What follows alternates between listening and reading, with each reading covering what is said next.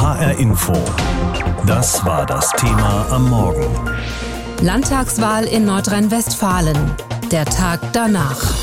Nordrhein-Westfalen ist halt verdammt groß, rein von der Fläche her zwar nicht das größte Bundesland, das ist Bayern, aber es ist das mit den meisten Einwohnerinnen und Einwohnern und deswegen kann es dem Rest von Deutschland auch nicht egal sein, wie so eine Wahl ausgeht in Nordrhein-Westfalen, auch wenn es sich ja nur um eine Landtagswahl handelt.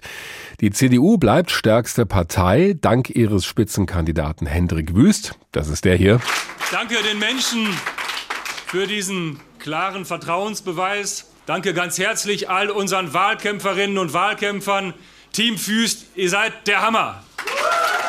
Er hat sich übrigens bei noch viel mehr Leuten bedankt. Das haben wir hier ein bisschen gerafft, sonst wären wir gar nicht mehr fertig geworden. Die CDU feiert also einen Erfolg. Allerdings ist ihr der Koalitionspartner abhanden gekommen, die FDP. Die hat massiv verloren. Mit der reicht's nicht mehr für eine Regierung.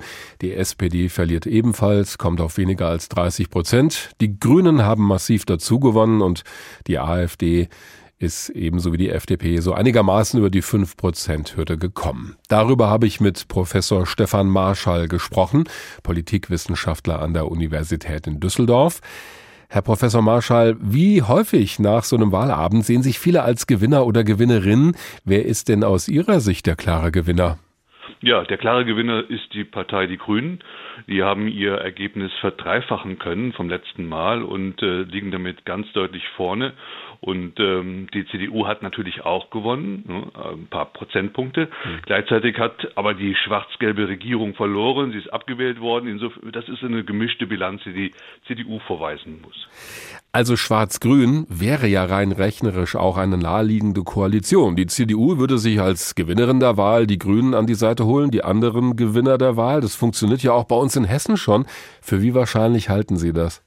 Ja, das ist sehr wahrscheinlich, dass es in diese Richtung gehen wird. Das hat sich bereits vor der Wahl angedeutet.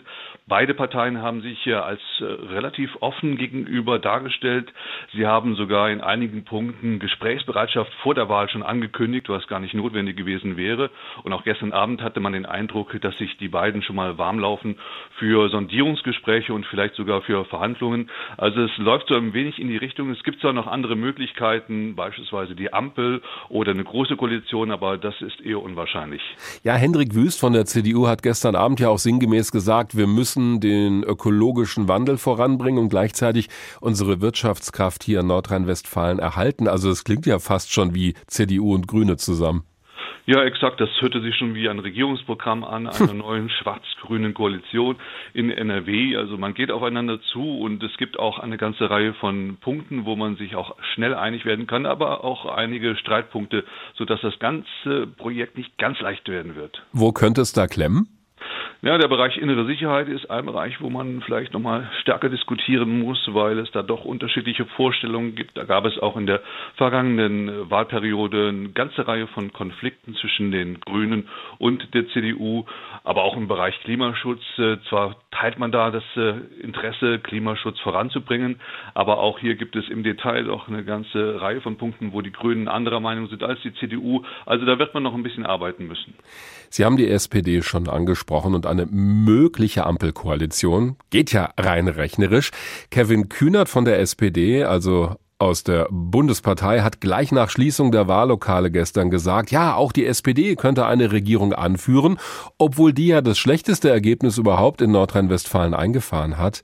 Wie beurteilen Sie das? Ja, rechnerisch ist das möglich und es war schon spannend, dass es sehr frühzeitig schon als Option markiert wurde. Allerdings ist es so, dass die SPD ihr schlechtestes Ergebnis aller Zeiten eingefahren hat in NRW und äh, das Momentum liegt nicht bei der SPD, sondern bei der CDU etwas zu gestalten. Und um eine Ampel zu machen, braucht man noch zwei weitere Partner und insbesondere die FDP zeigte sich gestern überhaupt nicht in der Lage oder bereit, in so eine Richtung zu denken. Und insofern ist auch die SPD im Laufe des Abends gestern etwas ab abgerückt von dieser Begeisterung für diese Idee. Für wie groß halten Sie denn die Bedeutung dieser Wahl für die Ampelkoalition im Bund, gerade auch für Union und SPD? Ja, das ist schon eine Wahl, die bundespolitisch relevant ist, weil sich auch viele Bundespolitiker vor dieser Wahl eingebracht haben in den Wahlkampf. Äh, hier war wirklich ein Schaulaufen der Bundesprominenz in NRW und äh, von daher hat man diese Wahl schon auch bundespolitisch als wichtig eingestuft. Und ähm, ja, es ist auch so, dass bundespolitische Themen eine Rolle gespielt haben in dieser Wahl und äh, überhaupt NRW ist ein äh, großes Bundesland und hat großen Einfluss auf Politik, auch über den Bundesrat.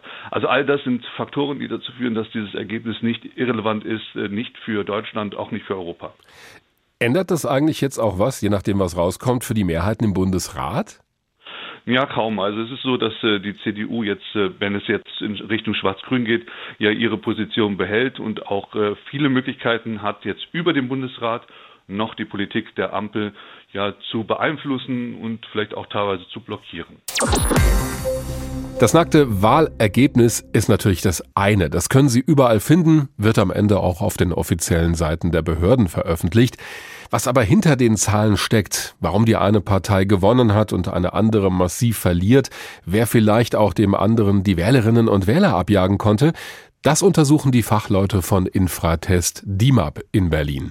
Die haben auch gestern den ganzen Tag über Leute befragt, die gerade aus einem Wahllokal gekommen waren in Nordrhein-Westfalen und sie wollten wissen, warum haben sie ausgerechnet diese Partei gewählt und vor allem, haben sie das letzte Mal noch bei einer anderen Partei ihr Kreuz gemacht. So lässt sich unter anderem das herauslesen, was in der Statistik die Wählerwanderung genannt wird. Da bleibt nun vor allem eine Erkenntnis. Keine Wechselstimmung in Nordrhein-Westfalen. Die Wahlbeteiligung fiel auf einen historischen Tiefstand von 56 Prozent. Das kann der weltpolitischen Lage geschuldet sein. Die steigenden Kosten und die Unsicherheit bei der Energieversorgung ist landespolitisch nicht zu lösen. Roberto Heinrich von Infratest DIMAP. Äh, immerhin jeder Dritte CDU-Wähler am Wahlsonntag äh, hat angegeben, dass er vornehmlich wegen der Person des CDU-Ministerpräsidenten für die Union gestimmt hat. Dass die CDU zulegen kann, liegt an der Schwäche des kleinen Regierungspartners. Die FDP verlor 270.000 Wählerinnen und Wähler an die CDU. Nicht wenige wählten taktisch, damit auch künftig die CDU eine Koalition anführt. Die FDP halbierte ihr zweistelliges Ergebnis von 2017. Die Erklärung von Generalsekretär Bijan Girsaray Es sind Landtagswahlen, es sind landespolitische Themen. Will Meinungsforscher Heinrich nicht stehen lassen. Bei den Wahlen 2017 konnte die FDP aus der Opposition gegenüber der Großen Koalition heraus viele Stimmen, auch gerade aus dem bürgerlichen Wählerlager, mobilisieren. Diese Option hat sie heute nicht mehr als Teil der Bundesregierung. In Nordrhein-Westfalen sorgt vor allem die Finanzpolitik von Christian Lindner für Frust. Mit seiner Arbeit sind 44 Prozent der Befragten zufrieden. Vor fünf Jahren waren es 60 Prozent. Große Wahlsieger sind die Grünen. Sie haben die Wahlschlappe von vor fünf Jahren mehr als wettgemacht und Stimmen aus allen Parteien geholt, über eine halbe Million von CDU, SPD und FDP. Sie sind bei der Wählerbefragung die Partei, die für Aufbruch und Erneuerung sorgt. Gewählt werden sie vor allem von den Jungen. Bei den unter 35-jährigen Wählern haben die Grünen Nordrhein-Westfalen sogar als stärkste Partei abgeschnitten. Es sind junge Frauen, die sich von Themen wie gesellschaftliche Liberalität, Frauenrechte, Familienpolitik und vor allem Klimaschutz stärker angesprochen fühlen als Männer. Es geht in Nordrhein-Westfalen um das zukunftsweisende Projekt unserer Zeit. Und zwar wollen wir, dass diese Industrieregion zur ersten klimaneutralen Industrieregion in ganz Europa wird. Die Bundesvorsitzende Ricarda Lang, grüner Rückenwind aus Berlin, war willkommen. Das lässt sich für CDU-Chef Friedrich Merz nicht sagen, haben die Meinungsforscher von Infratest DIMAP erfahren. Nur ein Drittel ist mit seiner Arbeit zufrieden. Vor fünf Jahren kam Angela Merkel auf fast drei Viertel der Zustimmung in Nordrhein-Westfalen. Auch Bundeskanzler Olaf Scholz wird mit seinen Wahlkampfauftritten nicht als Hilfe für die Genossen vor Ort angesehen. Die SPD steht im Bund aktuell unter Druck und auch äh, Bundeskanzler Olaf Scholz persönlich, äh, insbesondere seine Ukraine-Politik, kann die Bevölkerung aktuell nur begrenzt überzeugen. Weit auseinander liegen die Umfrageergebnisse von Infratest DIMAP und das Wahlergebnis bei der Wunschkoalition für die nächsten fünf Jahre. Die Mehrheit der Menschen in Nordrhein-Westfalen will eine rot-grüne Landesregierung. Erklärt am Wahlabend nicht nur SPD-Generalsekretär Lars Klingbeil. Die hat nach dem vorläufigen Endergebnis aber nicht die nötige Mehrheit im Düsseldorfer Landtag. Die Analyse der sogenannten Wählerwanderung aus Sicht von Infratest DIMAP nach dieser Landtagswahl in Nordrhein-Westfalen. Zusammengefasst von unserer Korrespondentin Angela Tesch. Rund 13 Millionen Menschen durften gestern in Nordrhein-Westfalen ihre Stimme abgeben. Und deswegen schauen auch in Berlin immer alle ganz genau hin, was bei so einer Wahl herauskommt. Es wird gerne auch als kleine Bundestagswahl bezeichnet. So eine Landtagswahl in diesem bevölkerungsreichsten Bundesland. Das kann auch Auswirkungen auf die Bundespolitik haben. Darüber habe ich mit Andreas Reuter gesprochen, unserem Hauptstadtkorrespondenten in Berlin. Der Amtsinhaber Hendrik Wüst von der CDU hat sich als der klare Sieger dieser Wahl gefeiert gestern Abend, auch wenn er mit der FDP natürlich nicht mehr weiter regieren kann, weil die so massiv verloren hat. Ich nehme mal an, dass auch in Berlin die CDU am lautesten gefeiert hat?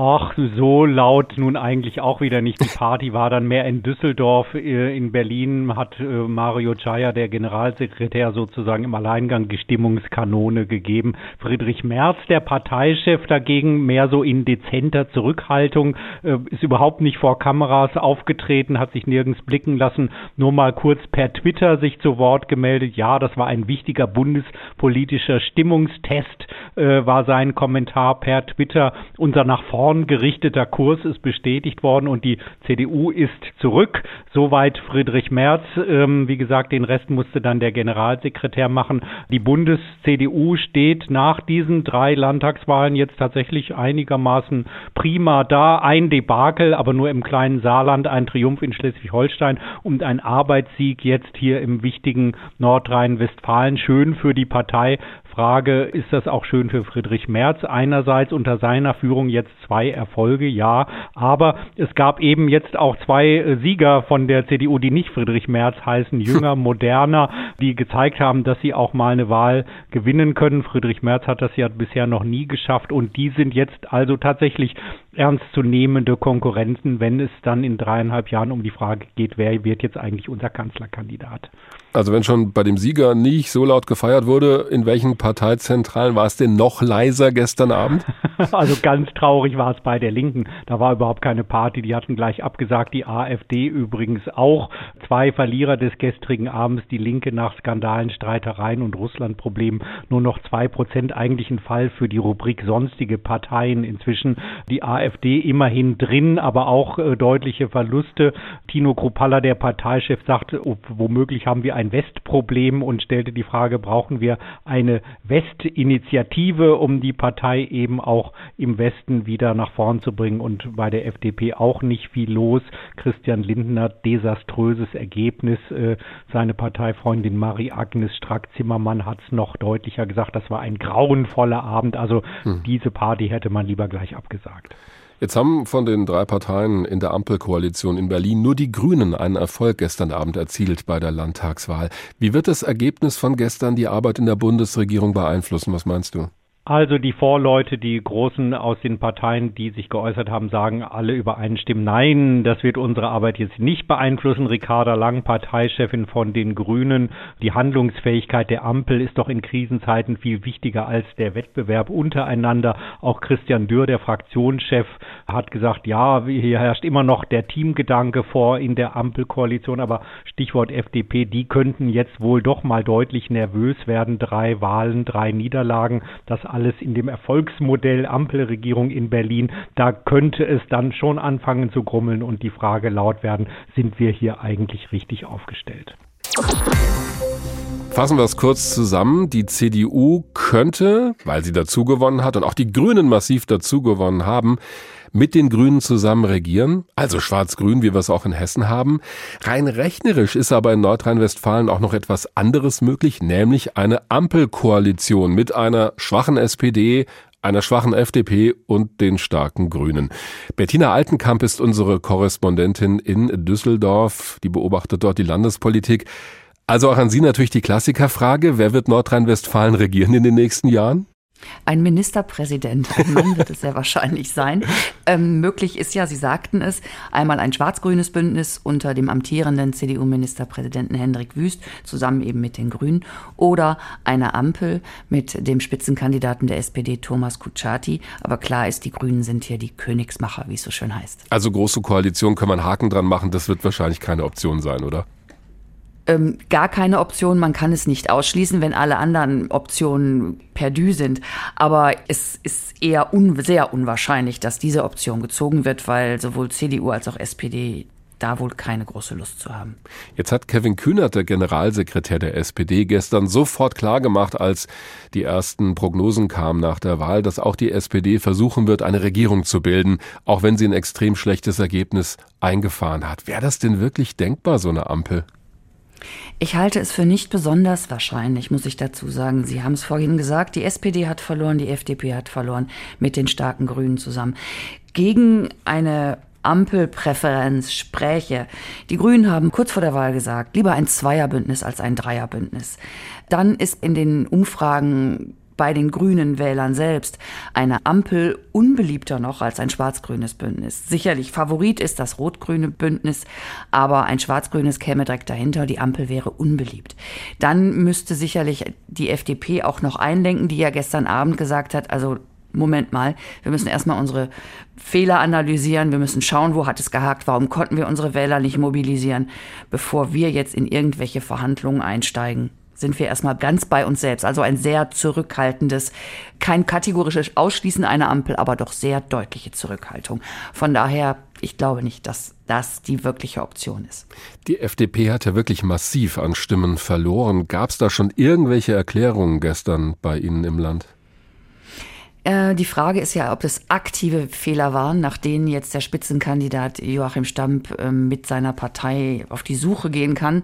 Das kann man bislang schwer beurteilen. Hinzu kommt, auch wenn der Absturz der FDP hier in Nordrhein-Westfalen jetzt sehr hart und deutlich ist, so unglaublich stark und so unglaublich stabil stark war und ist die FDP in Nordrhein-Westfalen nicht. Also die 12 Prozent von 2017, das war ziemlich einmalig, einmalig stark.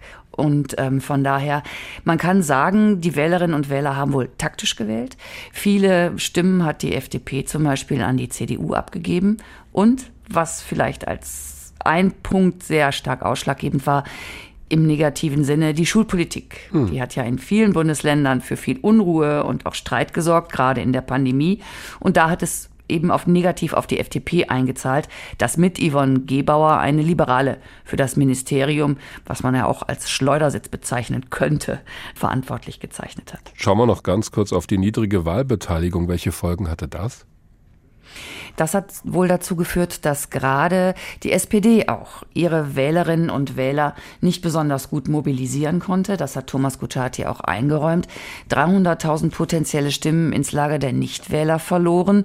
Auch die CDU hat in diese Richtung verloren und auch die FDP.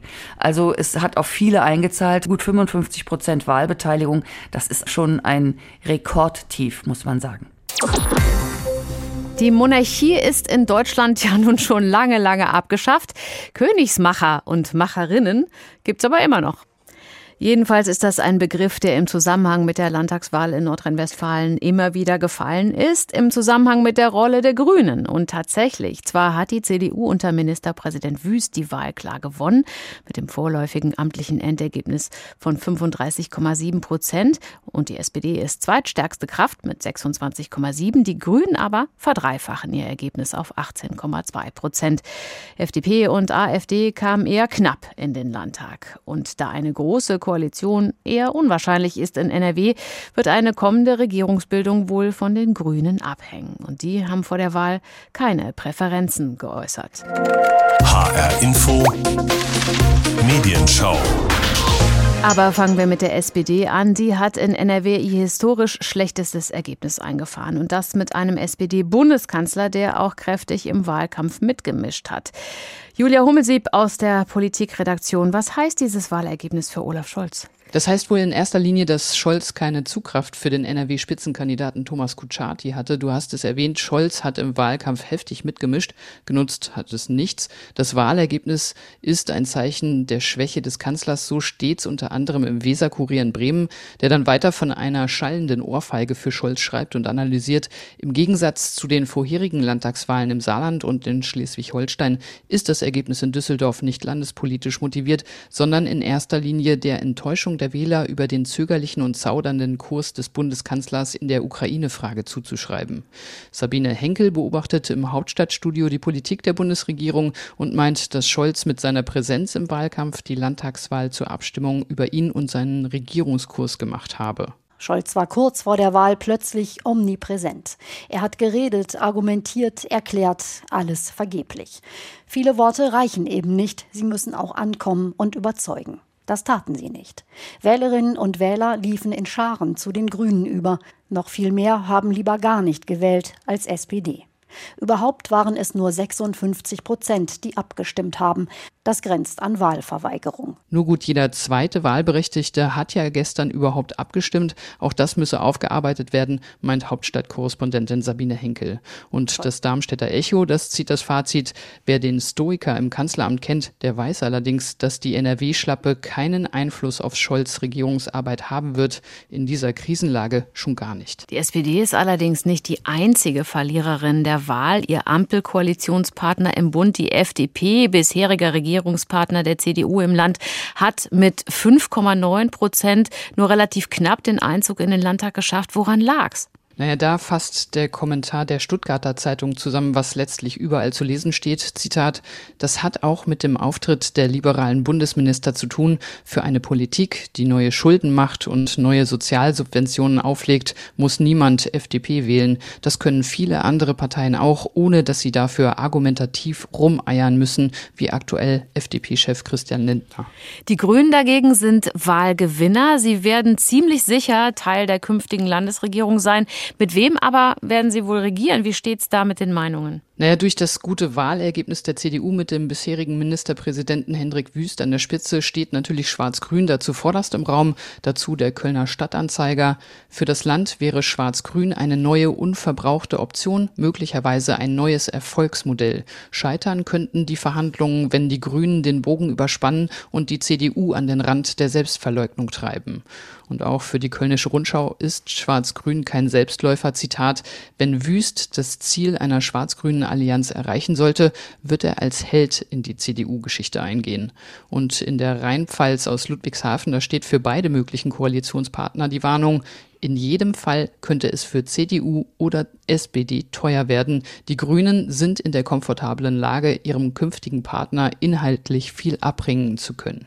Die Landtagswahl in NRW mit fast 13 Millionen Wahlberechtigten, die bekommt ja immer diesen Beinamen kleine Bundestagswahl. Welchen Effekt sehen denn die Kommentierenden auf die Bundespolitik? Keinen positiven für die Ampelkoalition. Das Wahlergebnis in NRW, das zeige die Schwäche der Koalition auf Bundesebene. Das klingt in allen Kommentaren an, zum Beispiel in der neuen Osnabrücker Zeitung.